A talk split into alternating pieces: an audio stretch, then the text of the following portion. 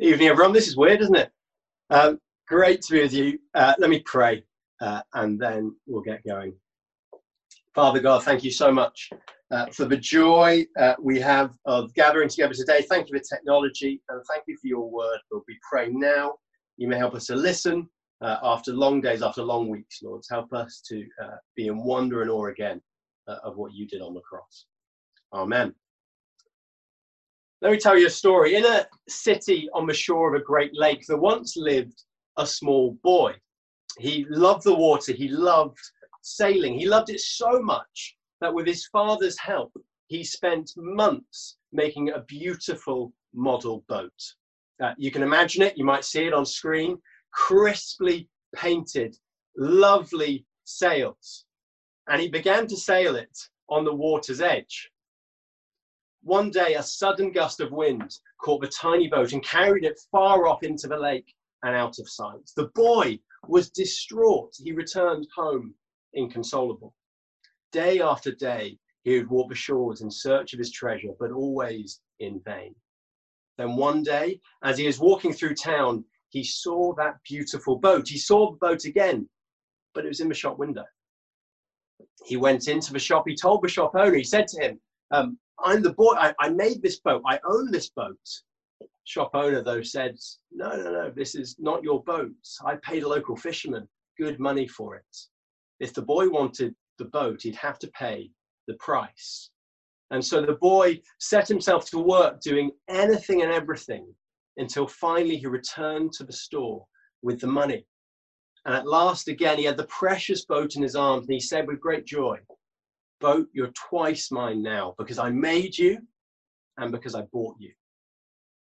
I made you and I bought you. Re- redemption is the word we're looking at today. As Lanks explained, we're looking at these, these words which help us understand and unpack the meaning of the cross, to understand why Jesus died and what he achieved. Redemption is our word today. And redemption just means it's the payment of a ransom, the payment of a price.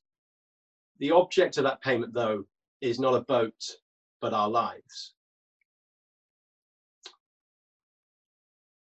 Ephesians 1, verse 7 is our key verse today. Uh, if you just press play slideshow, it'll play the slideshow in full screen. That's going to be easiest for everyone to be able to read exactly what's going on. You'll have to scroll it through to the slides we need. Sorry, team. That'll make it easy for you. There you go. Ephesians 1, verse 7 In him we have redemption through his blood, the forgiveness of sins in accordance with the riches of God's grace. This is our verse today, and it's a picture of amazing love, of amazing sacrifice, a picture of freedom, similar to what Si looked at last week. Uh, and today, maybe that's the first thing you need to hear after a tricky week. You've been cooped up inside, everything's changed, and you just want to hear that God, like that boy, holds you in his arms. And if you've trusted in him, he says with great joy, You're twice mine now because I made you and because I bought you. This is a blessing that we have now redemption. And Paul starts this letter to the church, reminding them in verse 3. He says, Praise be to the God and Father of our Lord Jesus Christ, who has blessed us in the heavenly realms with every spiritual blessing in Christ. Often uh, we forget to appreciate all that we have now in Jesus it, it's probably been hard this week. I know it has been for me at times to not focus just on the material things or, or the lack of them or the scarcity of them or the fear of whether we'll have them or not. Paul reminds us here initially, don't look at your material blessings or your lack of them. Look to your spiritual blessings. Look about what you are now in Christ. Praise be to God who has blessed us in the heavenly realms with every, every spiritual blessing in Christ. And the one we're talking about today is redemption. It's a challenge at the moment now, of course it is, but a great one today. So let's look at this, this blessing, this awesome blessing. We can remember what happened on the cross of redemption today. So, firstly, the first question, it's there on screen. What do we have? We have redemption.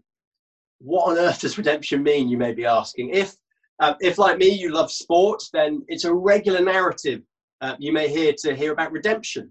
The story goes that someone messes up horribly, publicly, uh, and then through their performances on the pitch, they redeem themselves. Um, think maybe Ronaldo after Rooney getting sent off in 2004. Uh, there you go, Ben Stokes uh, after Bristol, Steve Smith after Sandpapergate. This is not the picture here, though.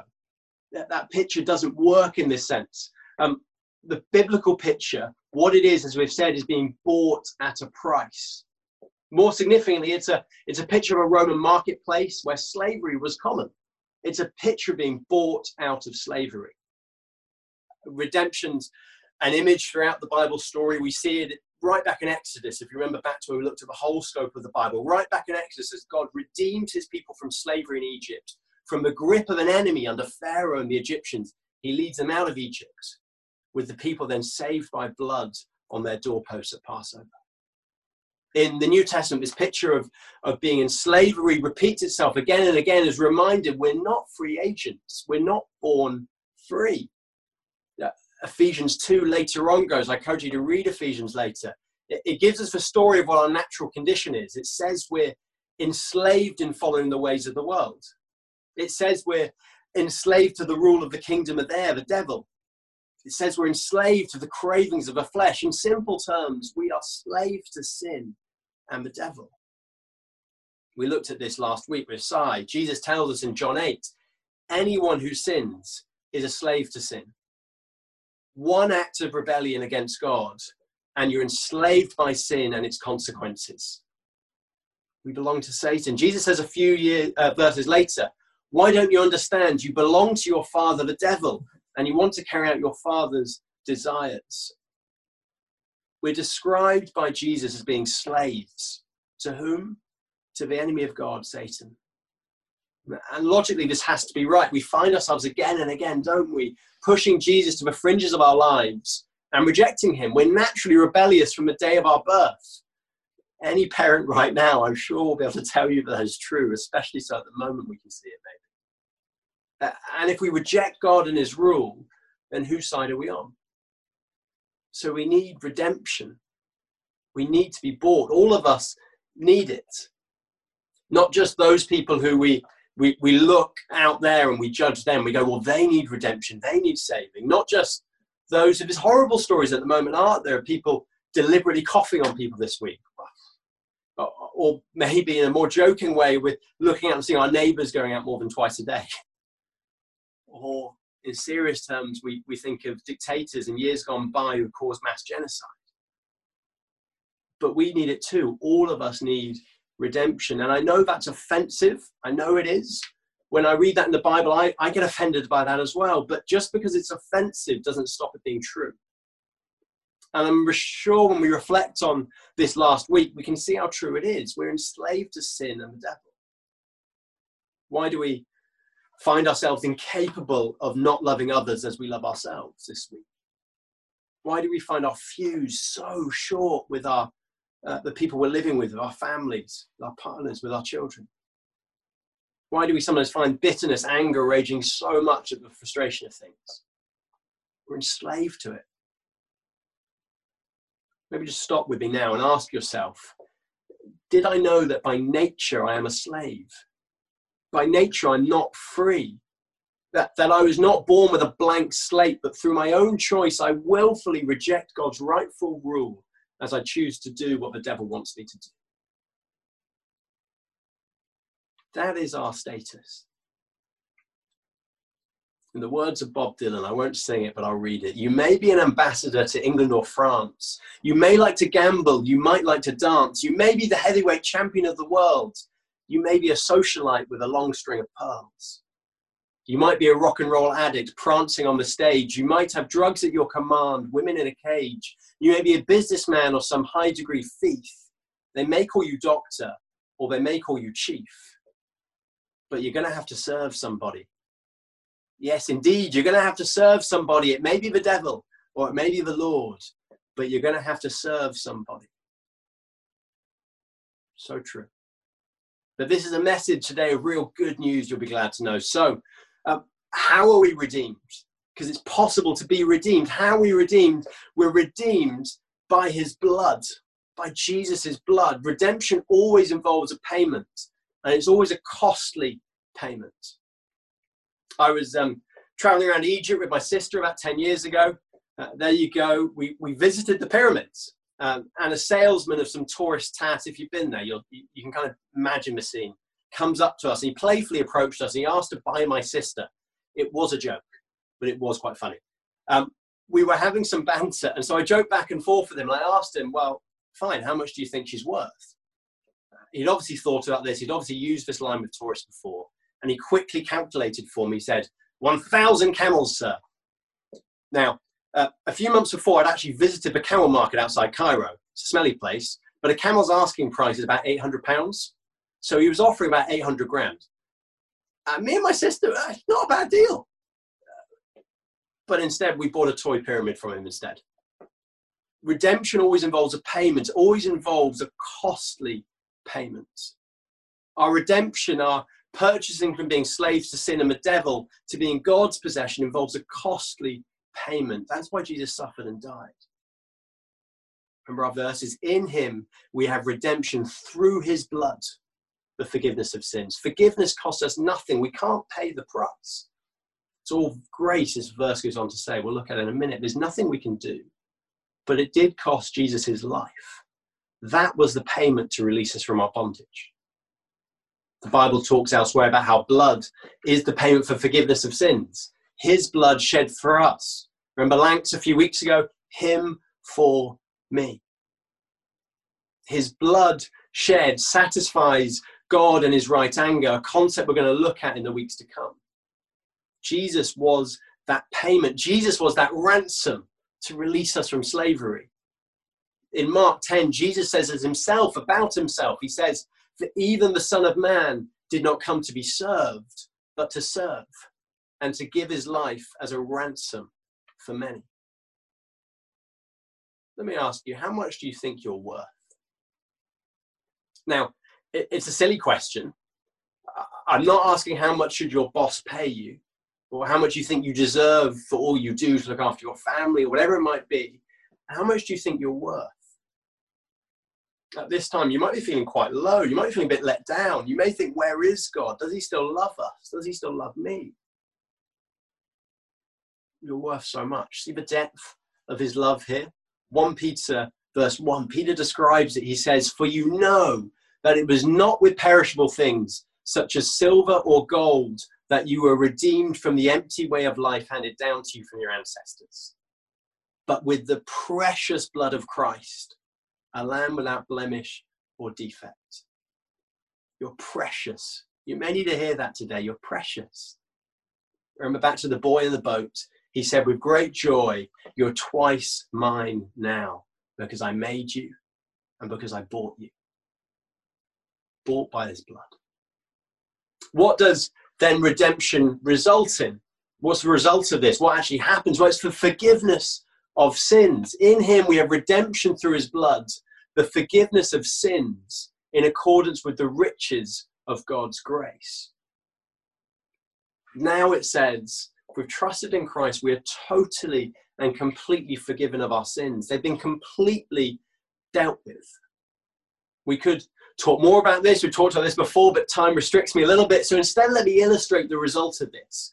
If we if we preach this truth to ourselves, if we remember this truth and let it let it live in us, if you've trusted in Christ, if you've followed Him and said, Lord, thank you for redeeming me, thank you for taking the punishment I deserve, then the result is total forgiveness of sins. It's mind blowing. What a spiritual blessing this is to meditate on at the moment. It means there's no place for guilt. It means there's no place for condemnations, Paul says. There's an American author um, called Chuck Colson. He tells of watching uh, a man called Albert Speer being interviewed on TV in America. Now, Speer, here he is on screen. There he is at Adolf Hitler. He was the technological genius who kept the Nazi factories running throughout World War II. He was the only one of 24 war criminals who were tried at Nuremberg who admitted his guilt. And he served 20 years in a prison, an awful prison. And then the interview on this American TV show referred to a passage in one of Speer's earlier books where he said, this is Speer speaking, he said, You have said that guilt can never be forgiven or shouldn't be. Do you still feel that way? Colson says he'll never forget the look on Speer's face. Speers responded, I served a sentence of 20 years, and I could say I'm a free man. My conscience has been cleared by serving the whole time of my punishment, but I can't get rid of it. This new book is part of my atoning, part of my cleaning of my conscience. The interview on TV pressed the point. He said, Albert, you don't, you really don't think you'll be able to clear it totally, do you? And Spears shook his head. He said, I don't think it will be possible. Chuck Colson says he's worked in prison ministry his whole life. He said for 35 years, Speer had accepted complete responsibility for his crime. His writings were filled with contrition and warnings of others to avoid what he had done. He desperately sought expiation, but to no avail. Colson says, I wanted to write Speer to tell him about Jesus and his death on the cross, about God's forgiveness, but there wasn't time. That interview was his last public statement, and he died shortly afterwards. The tragedy for Speer is that there was and is a hand to lift them up, complete forgiveness of sins. Though he didn't know it, and he didn't deserve it, and neither do we. It's the scandal of the good news of Jesus. This is redemption. And for you today, if you've not trusted in Christ, there is complete forgiveness of sins. Christian, today, listening in now, remind yourself of this. One of the most amazing blessings we have in Christ. It's easy to fixate on those, the lack of blessings, maybe, or the things we're struggling with. What a blessing this is to meditate on today. Finally, then, as we finish, what are we redeemed for? We're redeemed for to serve God. Now, it would be easy to stop here and go, great, um, we're free. But that would be half the story. Unfortunately, it's not half a sermon. We're nearly there. Uh, we were freed with a purpose, purchased with a purpose. The boy who bought his boat back would be a fool, wouldn't he, to not now use it to sail again on the lake.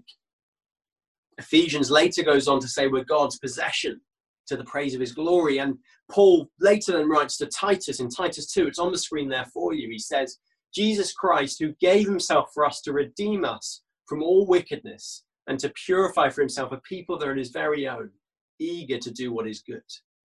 Redeemed to make himself a people that his very own, eager to do what is good. We've been given a freedom now to serve him, to find our joy in him. Think now of the joy we'll have, the street parties we'll have when lockdown ends, when freedom is restored in some senses. Let us respond in joy and praise now for the freedom we have bought for us now. And let us respond in service to Him. We're no longer slaves to sin, but in a wonderful way, as Paul says later on, we're slaves to Christ. Ransomed for a reason, redeemed for a reason. You saw the picture of the piano come up. It'll come up again. An old man, he went into a charity shop a few years ago that's not the exact piano. But his eyes lit up. He saw an old grand piano, dusty, a little bit like that one, battered, painted white in crusty paint. It had been used in a fairground. Its strings were broken, its pedals were wobbly. But, but he bought it. The old man spent weeks working on it. As he cleaned under the lid, he saw the brand name Steinway appear, one of the leading piano brands. And he, he fixed this piano, he polished it up, he repainted it, he scrubbed it, that now sits in his front room. But it doesn't just sit there. The old man plays it. He bought the piano for a reason, he purchased it for a purpose.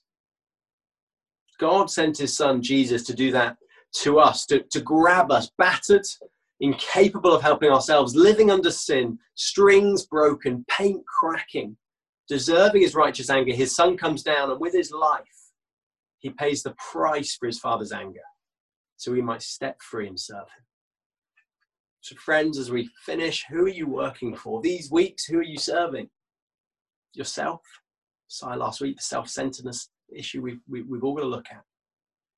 Serving your, your family who dominate all your time now, your boss as they adjust to the new work life balance we've all got to strike at the moment.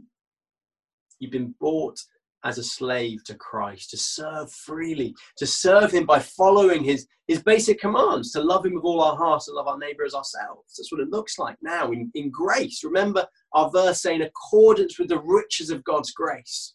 We do this in response to what He's done, not because we have to do anything to earn this forgiveness and this redemption.